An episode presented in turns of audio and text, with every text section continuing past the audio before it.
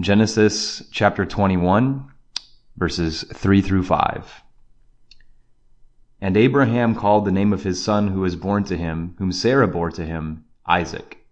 Then Abraham circumcised his son Isaac when he was eight days old, as God had commanded him. Now Abraham was one hundred years old when his son Isaac was born to him.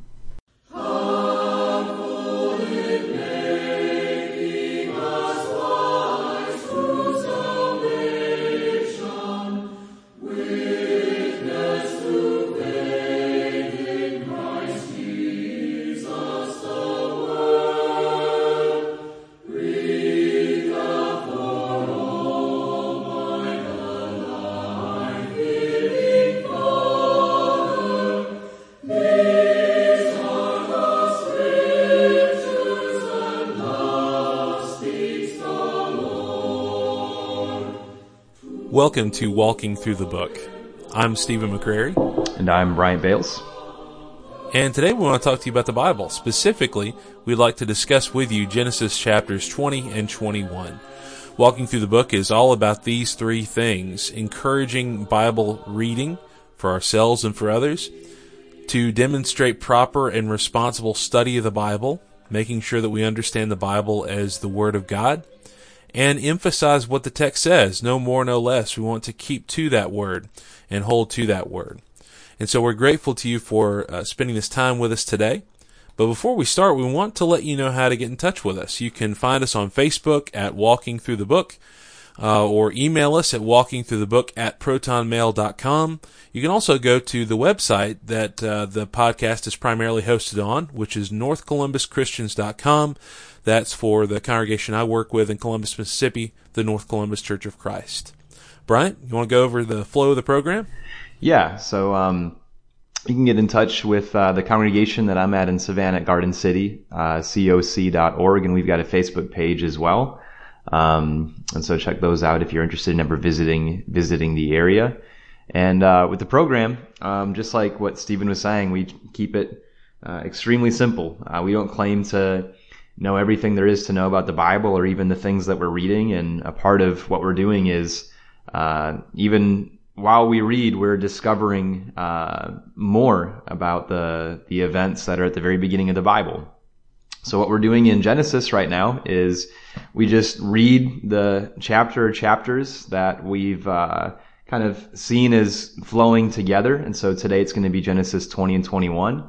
And after our reading, we just talk about some initial observations, some things that maybe stuck out to us as uh, relating to the bigger picture of um, the story of Genesis so far, or things related to uh, the overall picture of, of what we see uh, throughout Scripture. And on that note, uh, we we then kind of try to look at some themes, uh, some themes that we we saw in the text uh, as we read it as well, and we, we always try to conclude with seeing some kind of application that we can take away from the text as well. Um, so that's what we're going to be trying to do today uh, with Genesis 20 and 21.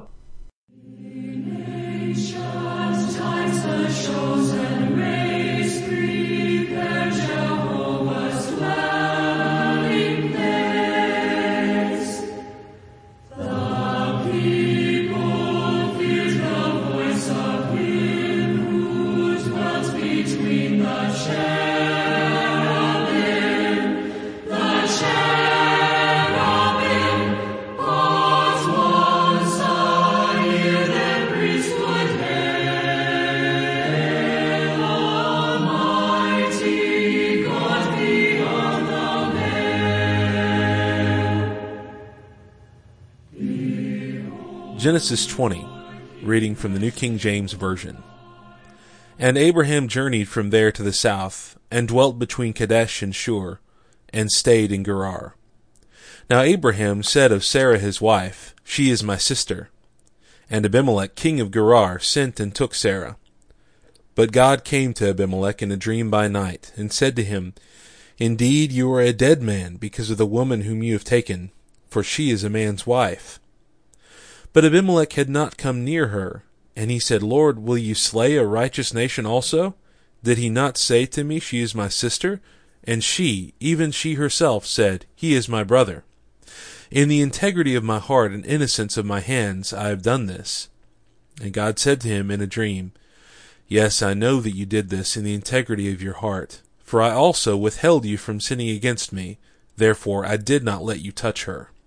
Now therefore restore the man's wife, for he is a prophet, and he will pray for you, and you shall live. But if you do not restore her, know that you shall surely die, you and all who are yours. So Abimelech rose early in the morning, called all his servants, and told all these things in their hearing. And the men were very much afraid. And Abimelech called Abraham, and said to him, What have you done to us? How have I offended you, that you have brought on me and on my kingdom a great sin? You have done deeds to me that ought not to be done. Then Abimelech said to Abraham, What did you have in view that you have done this thing? And Abraham said, Because I thought surely the fear of God is not in this place, and they will kill me on account of my wife. But indeed, she is truly my sister. She is the daughter of my father, but not the daughter of my mother. And she became my wife. And it came to pass, when God caused me to wander from my father's house, that I said to her, This is your kindness that you should do for me. In every place wherever we go, say of me, He is my brother. Then Abimelech took sheep, oxen, and male and female servants, and gave them to Abraham. And he restored Sarah his wife to him.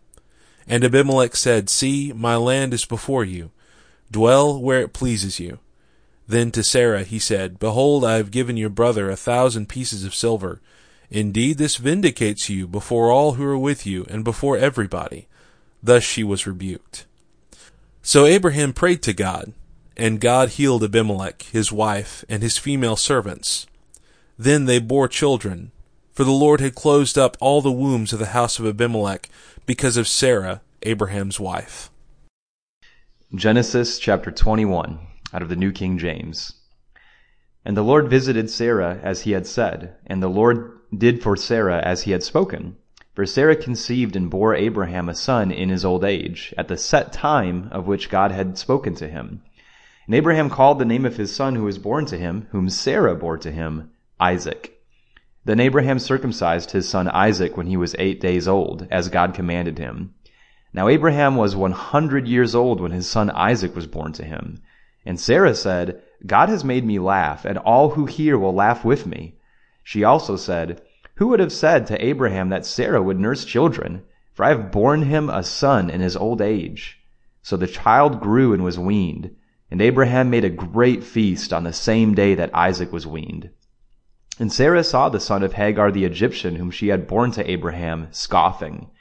Therefore she said to Abraham, Cast out this bondwoman and her son, for the son of this bondwoman shall not be heir with my son, namely with Isaac. And the matter was very displeasing in Abraham's sight because of his son. But God said to Abraham, Do not let it be displeasing in your sight because of the lad or because of your bondwoman. Whatever Sarah has said to you, listen to her voice. For in Isaac your seed shall be called.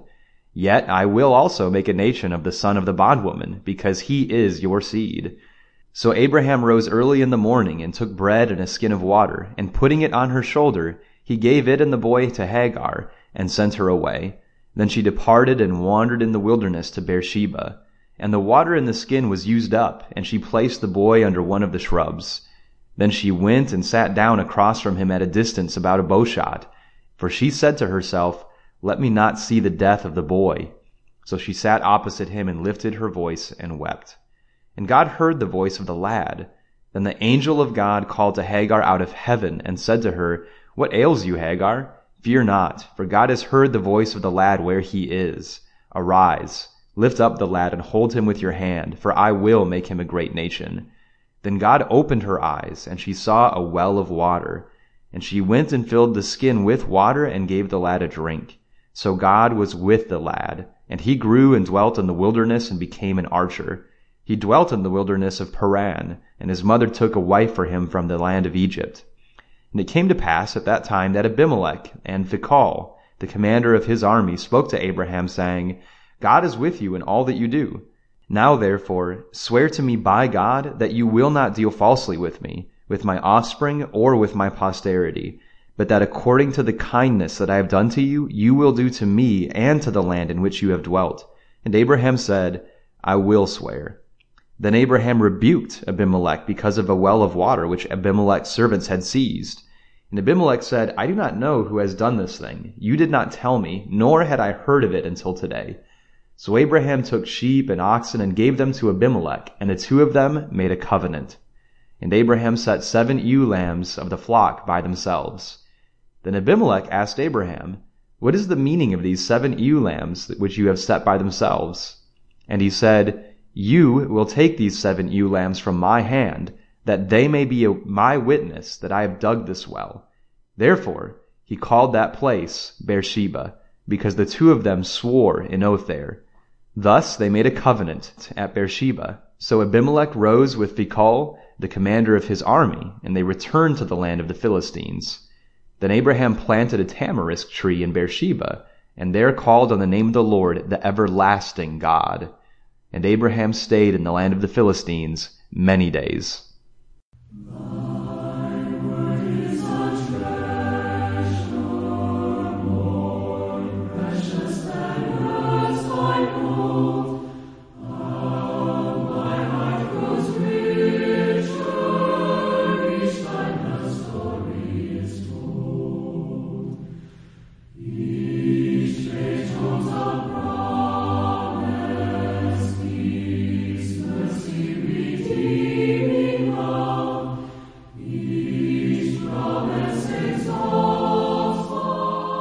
Beersheba means well of the sevenfold oath. Interesting.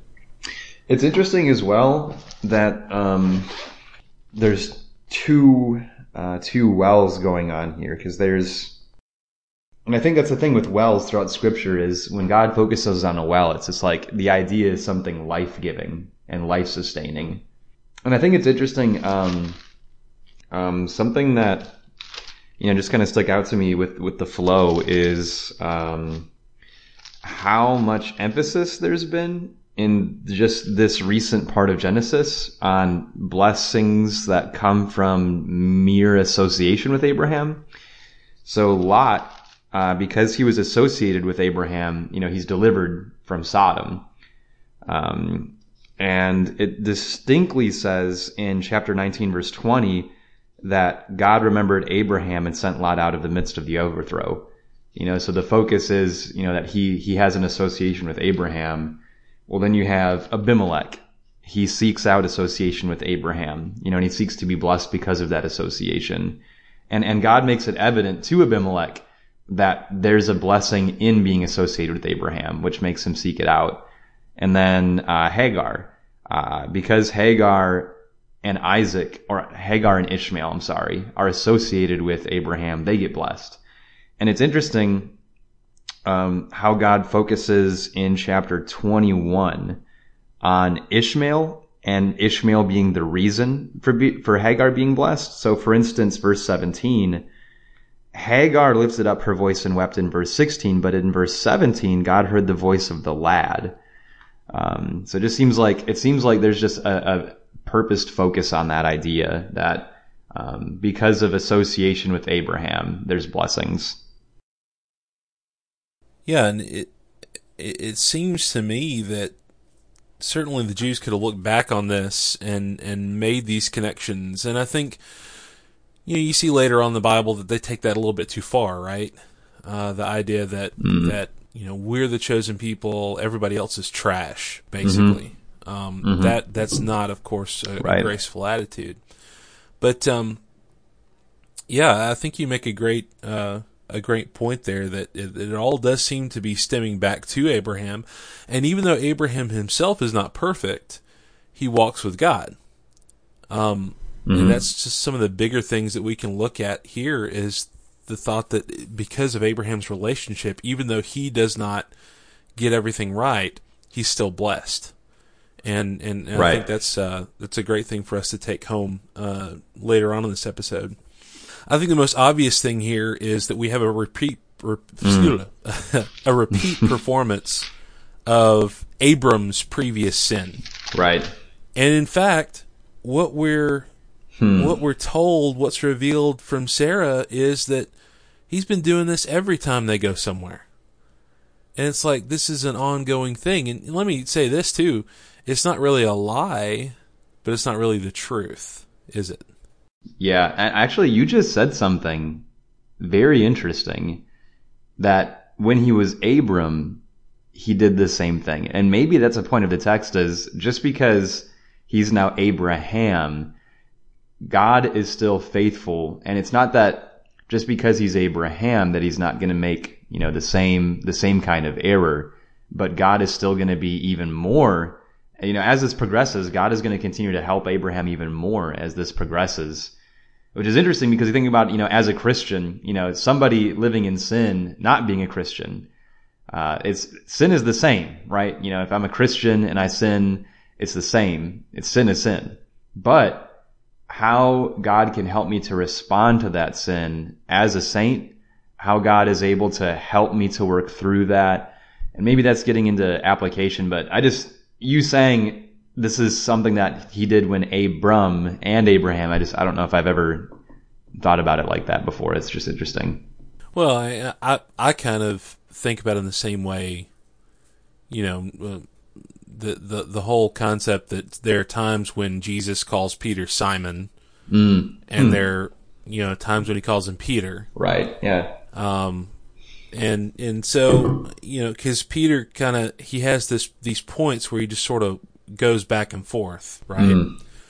Um, but yeah, the last time we saw this, of course, was back in chapter twelve, and I think it's important for us to see what Abraham is concerned about and build mm. on that as we mm. as we look at this because you know what was Abraham concerned about back in chapter 12 he's concerned that they're going to see this and and they're going to kill me but they'll let you live you know his concern is over the beauty of his wife which is just you know uh and, and it's the same thing here and he you know ultimately, in verse 2, the, it just comes up again. Abraham said of Sarah, his wife, she is my sister. Oh man, like something you said there just wow. Okay, because Sarah was so old. like she, yeah, yeah, that's kind of interesting. She's like too. a super old lady, and yet and yet she's still beautiful enough where he's still worried about the same thing. And he's, he's right because they do take this old lady, this old 90 year old woman. But, okay, stick with me on this one. All right. What if that, in a sense, demonstrates the preserving power of being in a covenant with God? Hmm think about that with um, yeah the nation of Israel wandering through the wilderness. Their sandals didn't wear out. Um, you know that God, Moses, right? Moses, even though he was 120, his strength had not wavered. He, he was still strong physically. He could see clearly. Uh, and it just seems like there's a theme throughout the Bible. And of course, that theme progresses into it, it's not something physical, obviously, as we understand more and more about the nature of God's kingdom. But what if this is saying that, not saying, but, you know, kind of alluding to the fact that because Sarah's beauty had not faded, that it's, it's a demonstration of the preserving nature of God's covenant. I just think that's, that's very interesting. Yeah. I mean, I, I could definitely see that. So yeah. And, and, and, and Abimelech, it seems like he, he sent and took Sarah. Yeah. And uh, I mean, did he just have the right to do this? I mean, he's is he's the king of Gerar. Maybe the king just kind of you know, well, I like her, send for her. She must have been extremely attractive. I mean, yeah, must have been, must have been. And but you know, it's interesting too that in God's grace, He reaches out to Abimelech. right. Yeah. At least that's the impression I get. Yeah. Right. And that's a that's a really great thing. Yeah. Uh, that he he warns her, he warns him about her and uh, uses rather harsh language with him. And I think that's one of the things that we can see is that it, it, again, maybe we don't feel like the Lord should be quite as harsh to Abimelech, but the Lord has his reasons for talking to him in this way. Um, but maybe that was the only way really to get get it across to him. I don't know. Um, but Abimelech rightly says to Abraham, listen, you did wrong to us. You know what? look what you've done. And, uh, and so Abraham explains himself, of course. and basically institutionalized, basically says that this is what I've been doing every time we've been going somewhere. Uh, that that I want her to say that that that he's my brother. Again, what's a lie and what's a half truth, right? Mm. Uh, it's it's the same thing, and I think a lot of people get confused about that, and we'll we'll cover that again uh, in a little bit. So, but of course, uh, you see this this idea that he's willing to lie, supposedly to make things better, but it never really does make things better in and of itself. It's almost like God uses Abraham's sin to bring about blessings and everything. Right. And that's you know that's that's okay, and we can see that overall.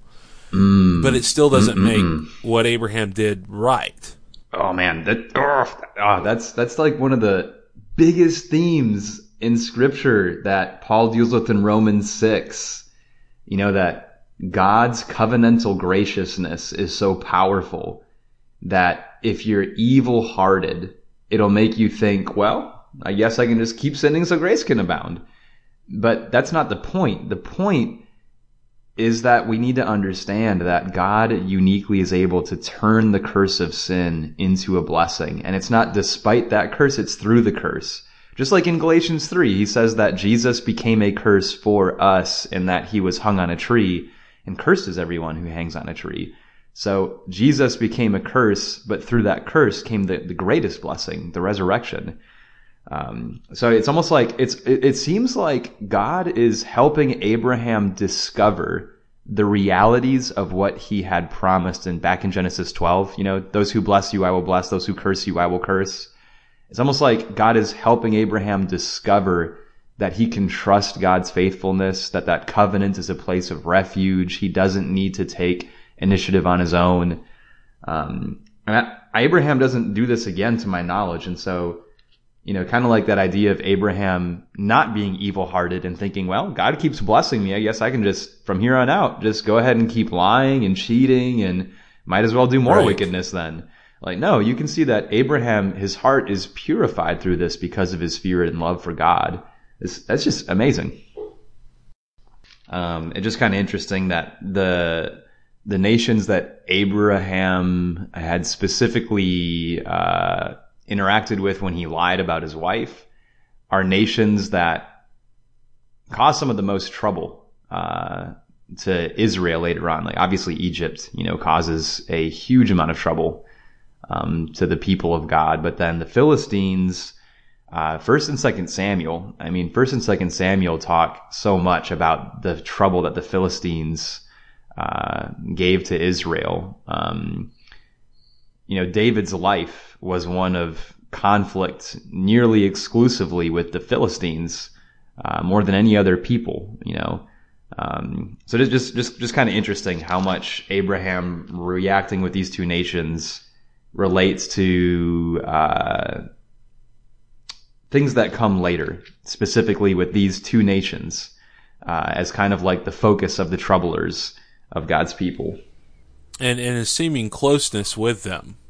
Um, right. Yeah. Yeah. Interesting. That, yeah. Yeah. It would have been it would have been odd for uh, an Israelite who, you know, in the times of like the judges or in the times of the early United Kingdom, to read back in the books of the law and see that there was a time when Abraham and the Philistines were friends mm. and had a had a good relationship. Mm. And in fact, where Abraham was able to dwell to some degree in the mm. land mm. of the Philistines.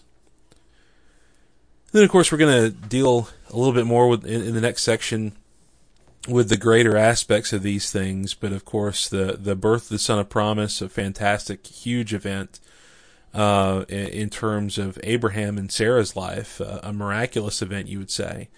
And then we want to talk about Hagar. We want to talk about another interaction with Abimelech later on.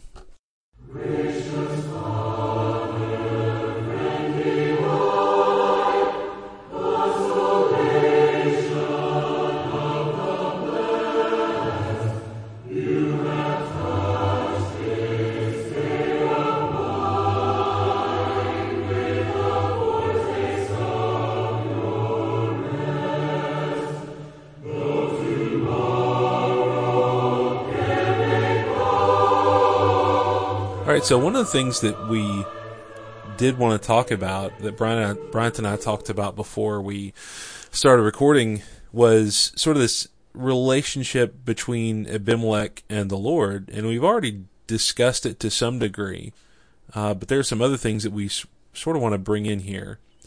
Um, the Bible, on multiple levels, has a lot of examples, I think, of people who seem to be outside of the narrative that we're working with and yet seem to have some relationship with God.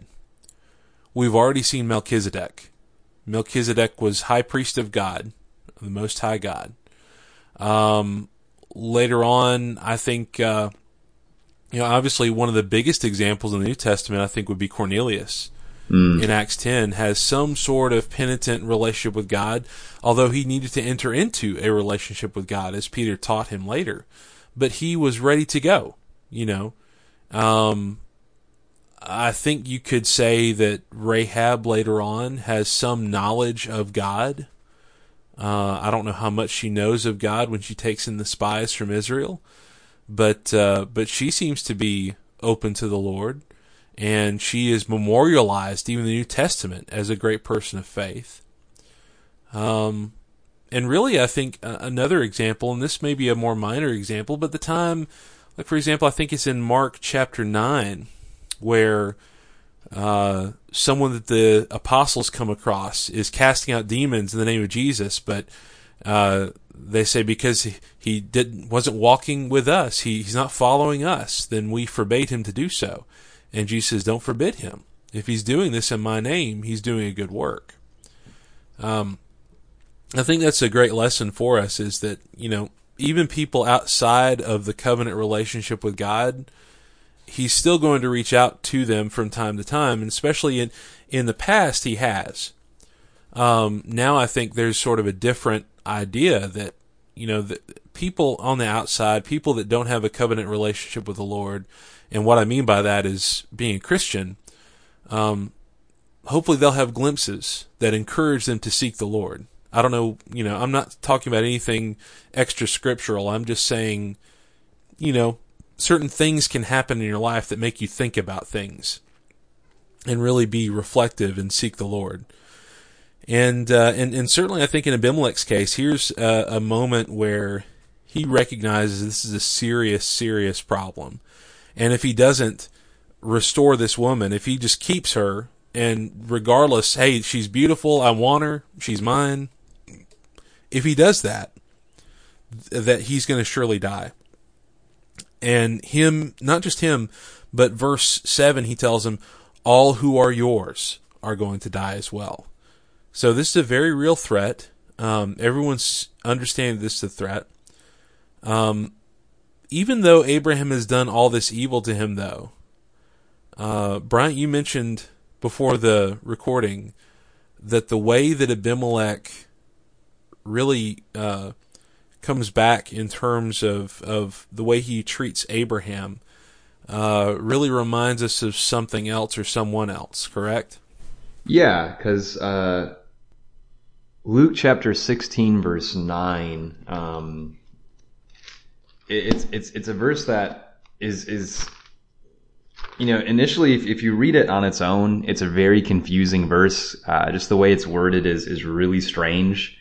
But i think luke 16 verse 9 actually uh, i think you could use that actually as a, a theme verse for the entire gospel of luke and the focus of what the gospel is really trying to really trying to demonstrate uh, thematically um, but it says, And I say to you, make friends for yourselves by unrighteous mammon, that when you fail, they may receive you into an everlasting home. You know, and that's right before Jesus teaches about the rich man and Lazarus, which is a very, very well known uh, teaching of Jesus about a rich man who had a, a poor beggar full of sores all over his body who was laid at his gate every day, and dogs came and licked his sores. And the rich man was just living sumptuously every day, just, you know, having a easy and good life and never bothered to pay attention to Lazarus who's at his doorstep. And the way that the rich man could have fulfilled that verse in Luke 16 verse 9 is if he would have treated Lazarus as if Lazarus was his entrance into eternal life, which for the rich man meant using his unrighteous resources and sacrificing those unrighteous resources to win the favor of Lazarus. And you see that's what Jesus has done for us is Jesus uses every resource he has that isn't itself righteous and he sacrifices those resources to win our favor. And he treats us as if we are his uh, entrance into a relationship with his father. And it's like, that's amazing because Jesus shouldn't have to do that. You know, Jesus is himself God, so he shouldn't have to bother with us. He shouldn't have to win our favor. We need to be the ones winning his favor. But that's like salvation is not by works. We don't, we don't earn God's favor necessarily. Uh, we need to understand his favor to the point where we enter into his favor. Uh, and so Abimelech, it's just a really long way of saying Abimelech in chapter 20 verse, uh, oh, let's see, where did it go? Chapter 20 verse 16, he gives a thousand pieces of silver to Abraham. He gives him sheep, oxen, male and female servants. Like he gives him male and female servants. And I just think that's, that's fascinating because Abimelech recognizes Abraham is his entrance into a relationship with God. And kind of, kind of on that note too, I think it's interesting. Abimelech seems like a really good guy. Like he actually seems like he's seeking a relationship with God. And even though God was harsh with Abimelech, God gave Abimelech the opportunity through this to get closer to God. And I think that was the end intention of this is that Abimelech, just like you mentioned Cornelius, you know, God gave Cornelius, just like he gives Abimelech here, an opportunity to get closer. Because they were already, in a sense, just like Cornelius, seeking God, but they hadn't gotten to where they could really know God fully. And I just think it's amazing how God orchestrated this so that Abimelech himself could inevitably, at the end of chapter 21, you know, not just honor Abraham, but enter into a covenant with Abraham. Um, so just, just how that all works out is, is extraordinary. And I think it shows, even though God was harsh with Abimelech, it seems that harshness because of Abimelech's heart really turned out for Abimelech being humbled. And humility ultimately is how we get closer to God. I don't know. What, what do you think about all that, Stephen? Well, uh, you know, it, it's interesting when you go back to the text in verse 16 of Genesis 20. Uh, he tells Sarah, I've given your brother a thousand pieces of silver. What does this do? He says, Indeed, this vindicates you before all who are with you and before everybody. Mm, mm. And it says, Thus she was rebuked. So there's this aspect here where I think I think you're rightly saying is that from this aspect, Abimelech has sort of a type of Christ or type of Messiah thing going on here. The fact that he gives of himself so that everyone in the land can know that these people are, are good, they're okay. Uh, you know, I exonerate them, uh, I exalt them in these ways. And of course, Jesus does the same thing for us in his in, in God's grace and mercy. You know, Jesus paid the the ultimate price so that we can uh, not just be um, not just be saved from our sins, but to be called into an inheritance with Him and the other saints that is eternal. And right. so, again, you know, I don't think this is too much of a stretch here. Um, certainly, I don't think we get the idea that Abimelech is going to be this great person of faith or person of uh, you know of God. But uh, I, I do think you know you see from this standpoint that it makes sense that later on in chapter 21 he has to come back to Abraham and say, "Now you know swear that you're not going to deal falsely with me." Right. And we have to see the fact is he did deal falsely with him. Mm, mm-hmm. And, and again, just you know, even if you tell part of a truth and you haven't told the whole truth that's needed, uh, you've lied. And, uh, and, and we need to learn that lesson because it's just so easy for us to excuse those things. Right. And uh, so, you know, of course, Abraham is willing to swear because of this, and they make this covenant to be able to show these things. Um, and really, uh, I, am just kind of skipping ahead to that just to sort of resolve Abimelech before we get into Isaac and Hagar to kind of round us out today. But, um, you know, the fact that they had this covenant and the fact that Abraham was willing to have that covenant and to show him these things. Right. Shows us something about Abraham. Right. Right. Yeah, no, I think that's I think that's a great point, you know, because there's there's something with that that I think is really interesting. Um, how Abraham wanted others to receive the same grace he had received, you know. Um, so I think it's interesting that God was actually willing to basically destroy this whole nation because of this one thing. And it shows how precious Abraham was to him, how, how zealous and how jealous he was for Abraham. I mean, Genesis 19, God destroyed an entire city for their, their sin.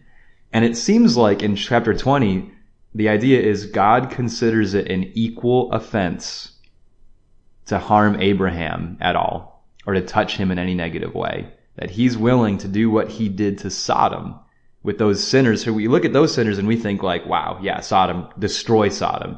Just wipe them off the face of the earth. But then God shows us chapter 20.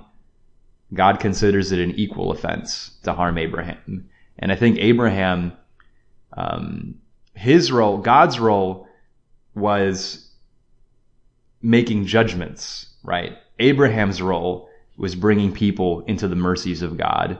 And I think about, isn't that the same for us?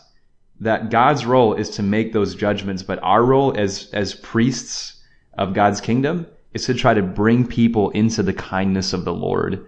I just think amazing, you know, that these, these stories that just seem like, you know, events have these incredible connections in these surprising ways. It's just awesome, you know, and just the conversation that we get to have that brings those things out is, is just so awesome.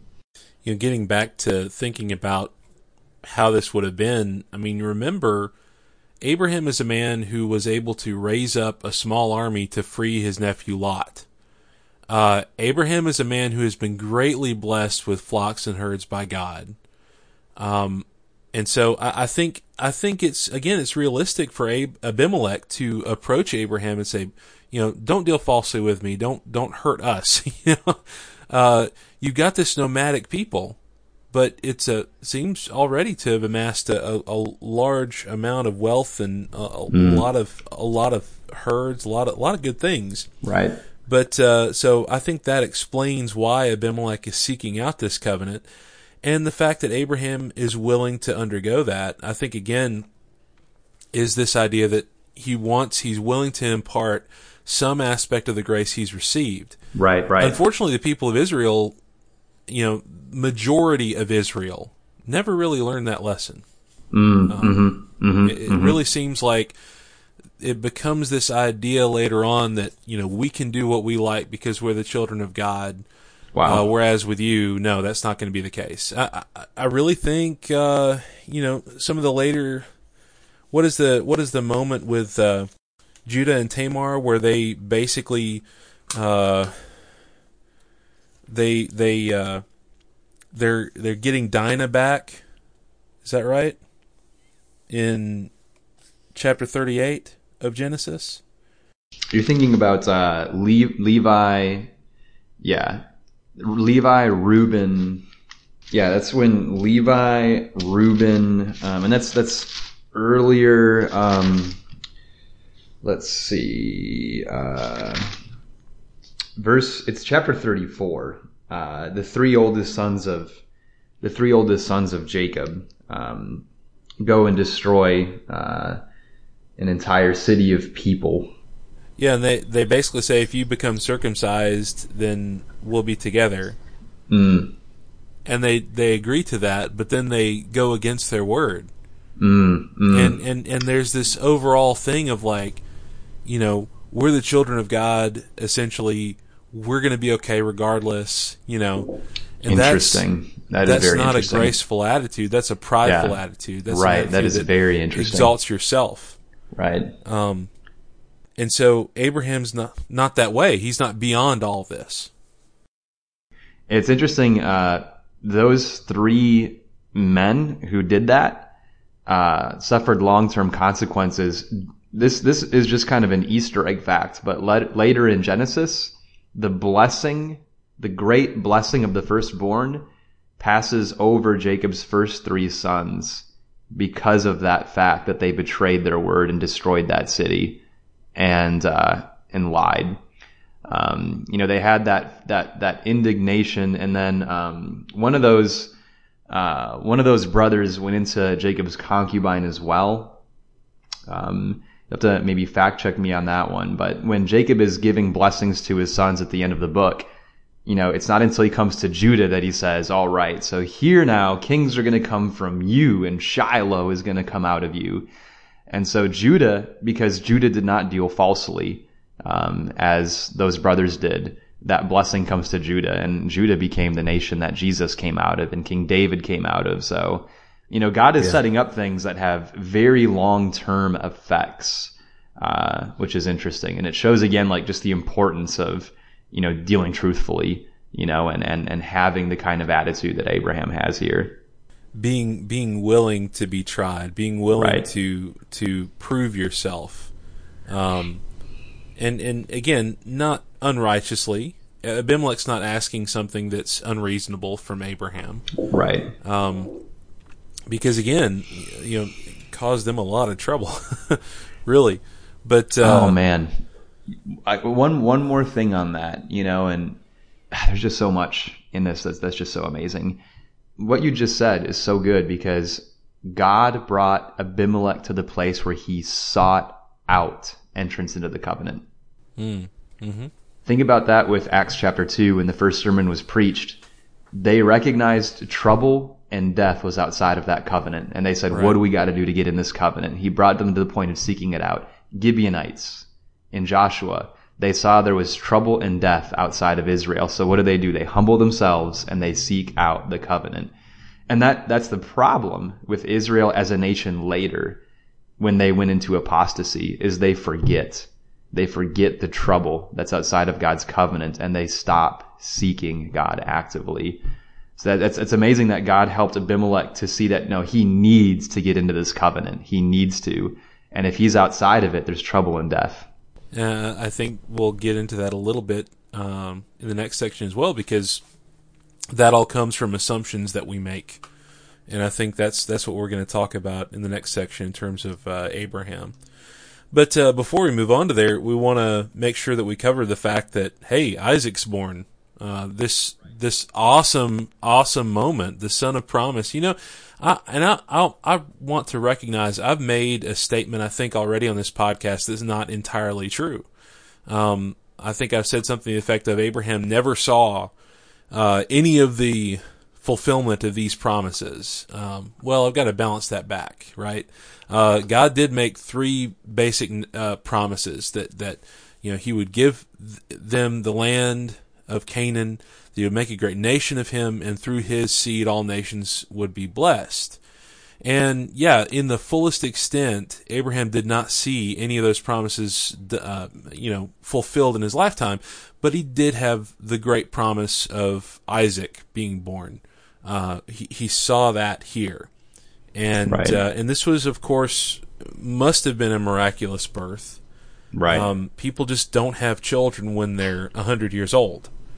Um, or 90 years old in, in, in Sarah's case, I think. And so, uh, Isaac, of course, means laughter. Uh, Abraham laughed when he received the news that they were going to have a child. Uh, uh, Sarah laughed, and of course she was rebuked for that because it was more of a laugh of unbelief.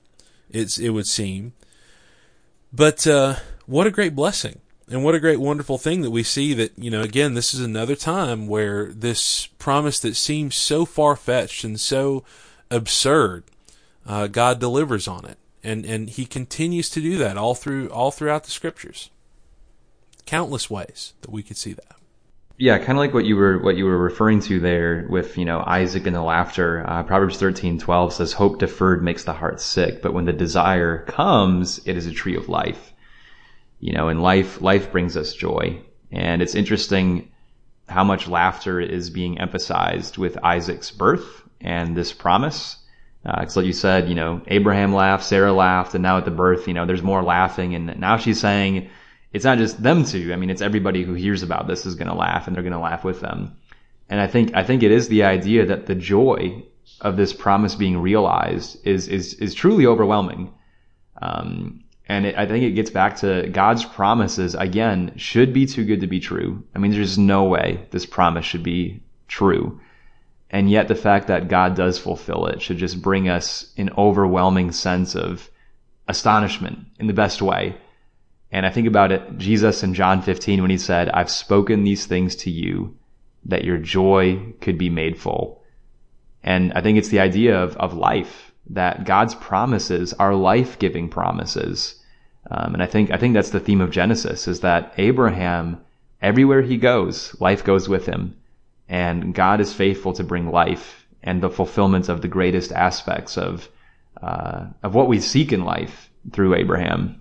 And yet, even in the wake of this joyous occasion, there's really something that seems rather tragic that happens. Mm. Um, mm.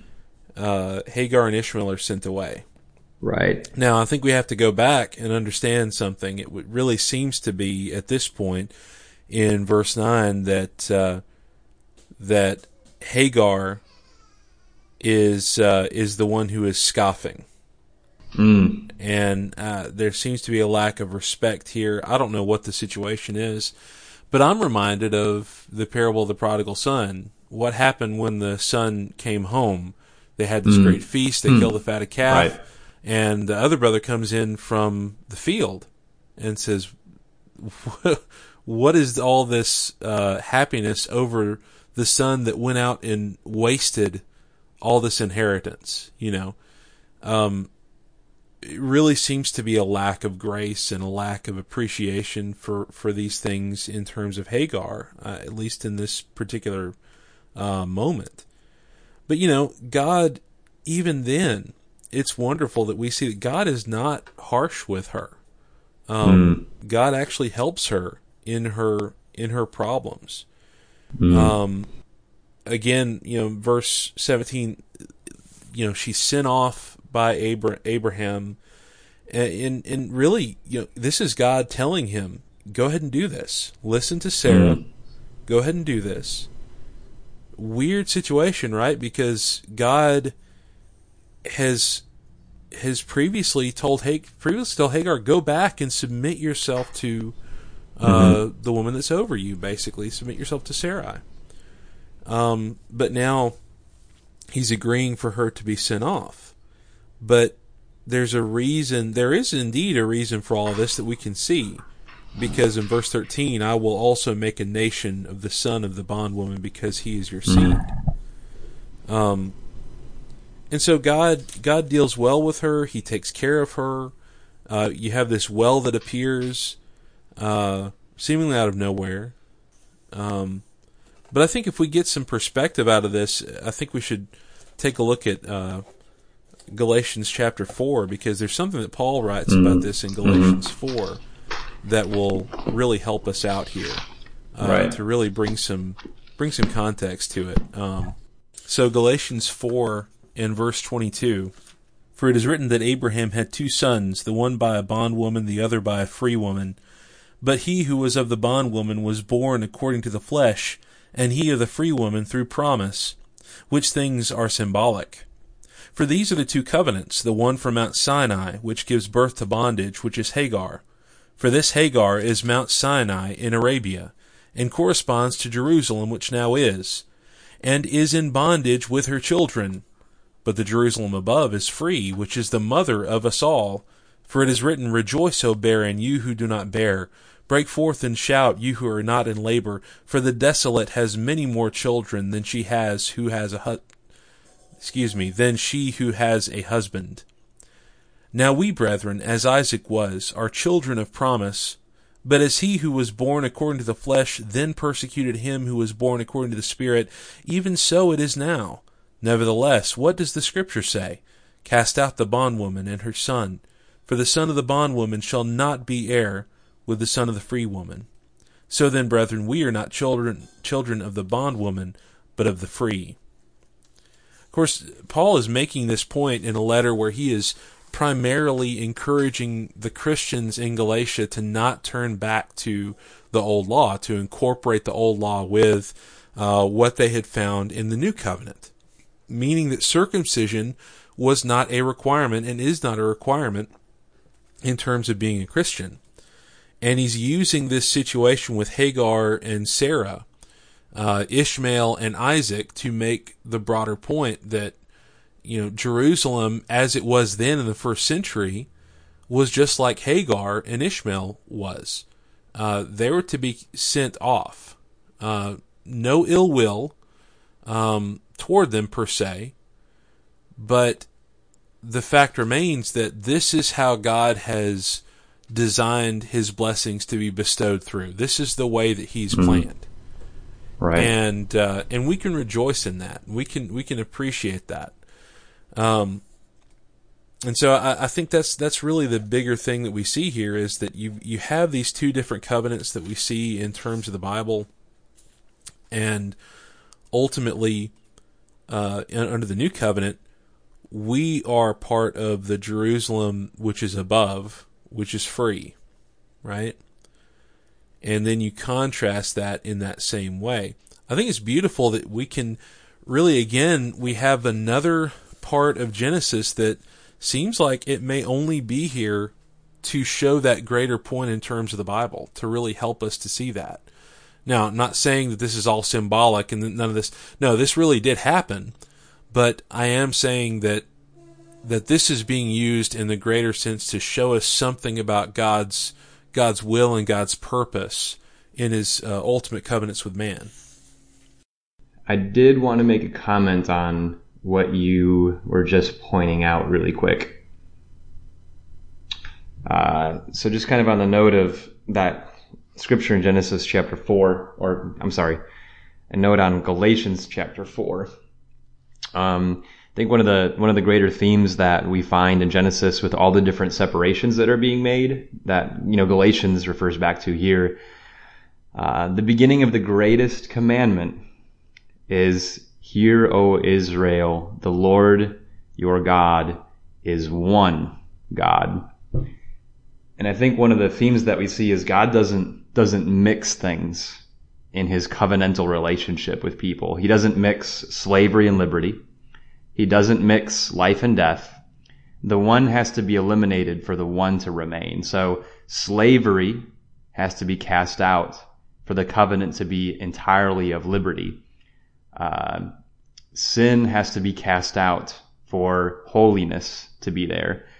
But I think Galatians 4 is making the point that the flesh and the spirit cannot dwell together. The one will always result in hostility. You can't mingle the flesh with the covenant of life in the spirit. And so that what the Galatians were struggling with is people were teaching the law of Moses and saying, no, no, no, no. You have the covenant of the Spirit of God and of the heavenly covenant. Well, we still need to keep though the ordinances of the flesh that were in the law. And the point is no, there is a singularity in the covenant of the Spirit and everything of this covenant is of the Spirit of God and not of the flesh, which is what the law of Moses uh, had. And so, so anyway, I think I just Genesis 21, and just you're seeing that separation that the the the son of the free woman, the son of the promise, cannot dwell with the son of the slave woman.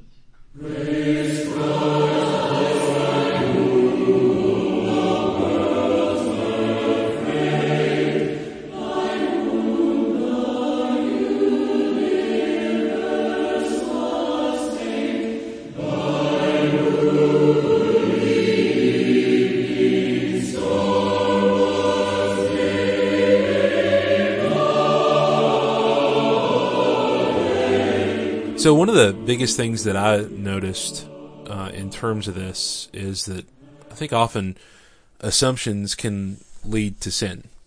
Um, it, it we see a really big assumption by Abraham in chapter 20 verse 11 mm-hmm. because I thought surely the fear of God is not in this place and they will kill me on account of my wife. Um, what's Abraham primarily concerned with there? He seems to be concerned with fear of the world, fear of what will happen to him physically.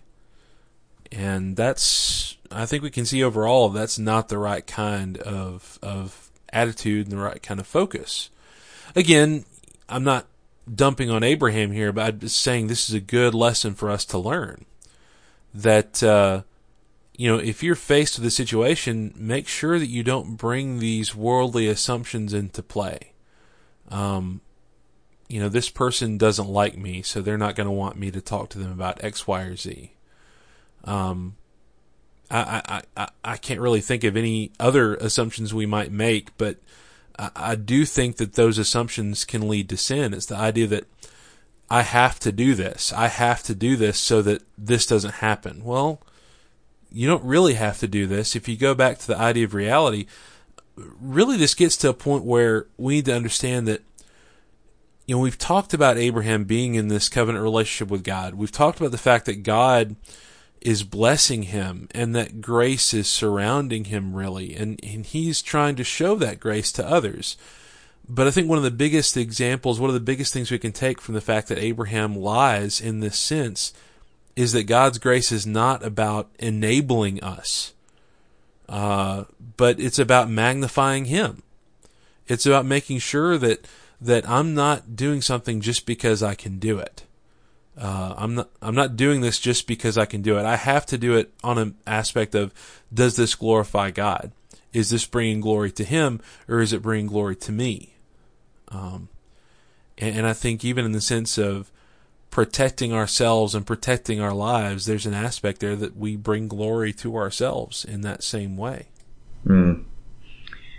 Yeah, and I think on that note, you know, an application of uh, chapter 20 verse 17, Abraham prayed to God and God healed Abimelech. You know, God in the New Testament tells Christians to be intercessors uh, for the wicked. Yeah. Um, Pray for all. That's right. Pray for everyone. That's right. That's right. You know, and that's what you see Jesus's ultimate role became is to intercede. Uh, you know, God wants us wherever we are, whatever circumstance we're in. You know, if you are a saint of the Lord, you know, the role of a priest is, is to connect the people around you to God. And that just, that happens in prayer, but it happens in the same way Abraham dealt with this in, in a sense where people need to see, people need to see that they need to get into a covenant with God. You know, they need to see their sin, but they need to see the graciousness that's within that covenant. And, and prayer is, a, is such a major part of that. You know, we, we, we really do need to be praying for the people around us who aren't Christians that, you know, they could be moved to get into a covenantal relationship with the Lord. You know, just like Jesus when he said, Father, forgive them. They do not know what they're doing. You know, that was an intercession prayer. Uh, and I just think that Abraham is such a good example of that. Paul speaks toward this in 1 Timothy 2. Right. Where he's saying, I exhort first of all that mm. supplications, prayers, mm-hmm. intercessions, and giving of thanks be made for mm. all men. he talks about kings in there, and but but what's the purpose? And he says in verse 3 This is good and acceptable in the sight of God our Savior, who desires all men to be saved and come to a knowledge of the truth. So it's the idea that why are we supposed to be praying? It's not just that we may lead a quiet and peaceful life, verse 2. It's that all these people that we're praying for can right. be saved and come to, knowledge, to, to the knowledge of the truth. That's really important. Our motivation in that is very, very important. Um, mm. Abimelech seems to be seeking God. Abraham prays for him on this basis as well. Uh, that that uh, that everything will be well with them, and thankfully, because of Abraham's involvement, it would seem uh, all of this comes to comes to be, and the fact, of course, that Abimelech followed the dictates of the Lord that the Lord had given to him don't hold on to this wife. You know, let her go back. Um, and so that's a great lesson for us to learn is, you know, go by, uh, go by God. And then of course, while on Abimelech, let's understand that we need to be graceful and show the grace that God has given us and, uh, appreciate that, uh, appreciate that others right. are going to make mistakes. Others are going to offend us. Others are going to get in the way. But at the end of the day, we do good for them. We provide for them and we help them and, and we do all we can to be together. Yet still, it, this is interesting too, still set boundaries, uh, concerning the ways that we deal with each other. Um, and I think I think you see that in that uh, covenant with Abimelech at the end of chapter 21. Mm-hmm. Um, Yeah, another thing. I kind of thought of was the idea that we need to have joy over the realized promise. And uh, what a great error Hagar makes in, in scoffing Yeah, amen. about the birth Right. of, of, of Isaac. And, uh, um, you know, again, this is something that any of us could do. I'm not saying that, that Hagar was just a, horrible person for doing this. Um, you know, there are plenty of times where I've scoffed. I've been prideful in certain situations where I shouldn't have. And, uh, so ultimately, I think it's just that that's a great lesson in that when we see God's promises realized in scripture or for example in our lives when we see someone saved when someone uh, comes out of the baptismal waters a new person right? A new creature in the lord um, that should be a cause for rejoicing in us and how we appreciate that and we want to celebrate that. Regardless of who that person is regardless of what they've done uh, to us or or you know in our presence before we can appreciate uh, the the truth of God concerning these things and the fact that when He saves, He is delivering on His promise that that you know through His Son, through the blood of His Son, that our sins could be forgiven and we could have Right. a part in His inheritance forever. And again, in the same sense here with Isaac, the the coming of the Son of Promise, and um, just how how awesome uh, a joy that must have been for that family. Yeah, I think in 21:8 you see that with Abraham making a great feast on the day Isaac was weaned. Think that's that's pretty pretty awesome how much joy you see that Abraham had. You know, and I think in 1 Corinthians chapter 13, uh, you know, love rejoices in the truth. Um, and it's it's one thing to believe the truth, it's one thing to accept the truth, teach the truth, but it's another thing to rejoice in the truth. And I think it's it's easy to get caught up in being satisfied with just accepting the truth and teaching the truth without actually rejoicing in it. Um, and I think ultimately rejoicing in the truth is what really grounds you and draws you to the truth because it reveals that there's there's substance in it, there's reward in it.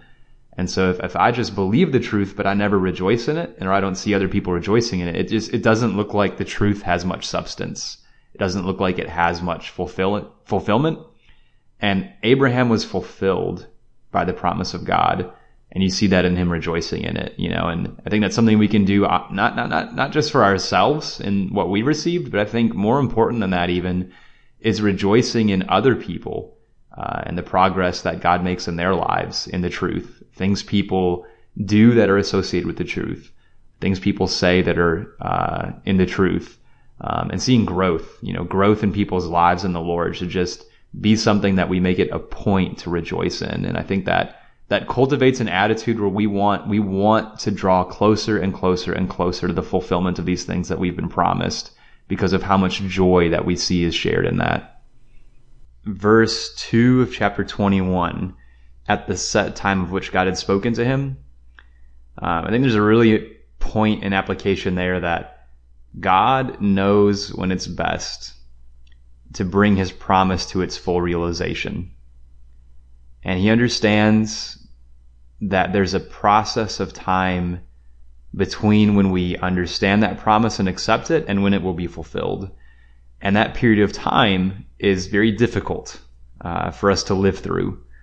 Um, but God's purpose for that period of time is a purpose of joy and growth and help.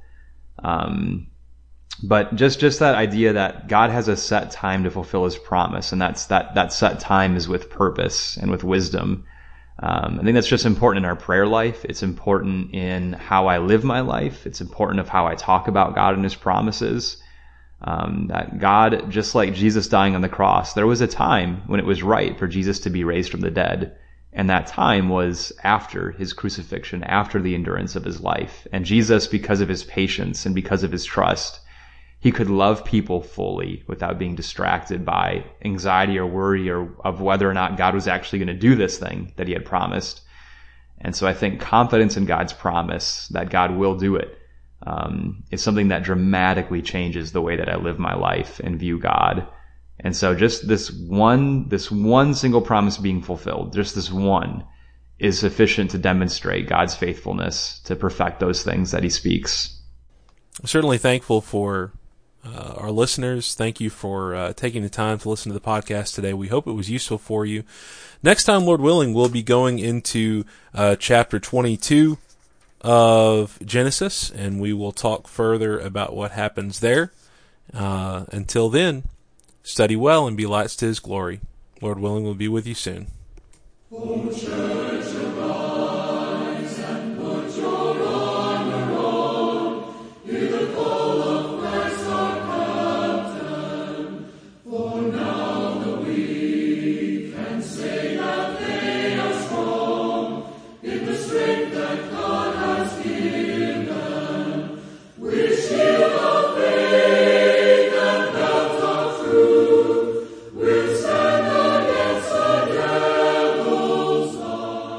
The music on this podcast is provided courtesy of Symphonia. Visit their website at symphonia.com. Walking Through the Book is created and promoted with the support of the North Columbus Church of Christ in Columbus, Mississippi. Find out more at northcolumbuschristians.com. The website of the Garden City Church of Christ in Savannah, Georgia is gardencitycoc.org.